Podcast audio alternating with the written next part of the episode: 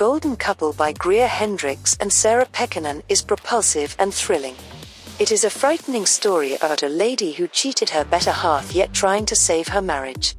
And to do so, she has persuaded her better half to go to counseling with Avery Chambers, a controversial therapist who has lost her license and so presently working as a consultant.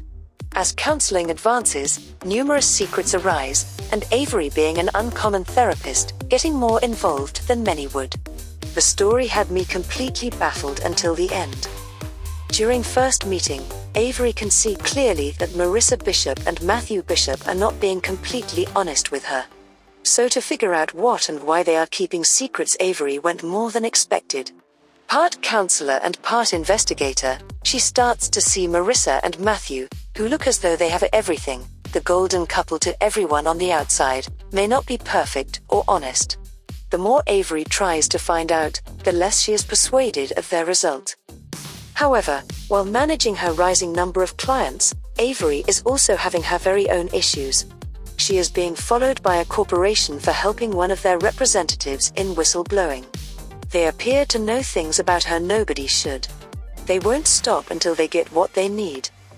The Golden Couple by Greer Hendricks and Sarah Pekkanen is a story where what you think may or may not matter.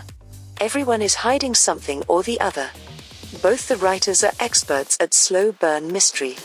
They up the game on twists, both jarring and subtle, plotted at uneven places, keeping us off center in the most ideal manner.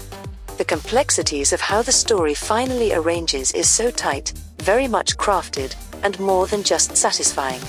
I was turning around pages to reread with the new information, and finally a full reread. The main thing better would have been somebody to converse with making this an incredible buddy read or book club pick.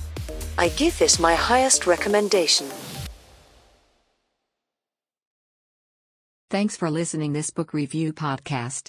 If you like this review, don't forget to follow so that you do not miss any of our future podcast.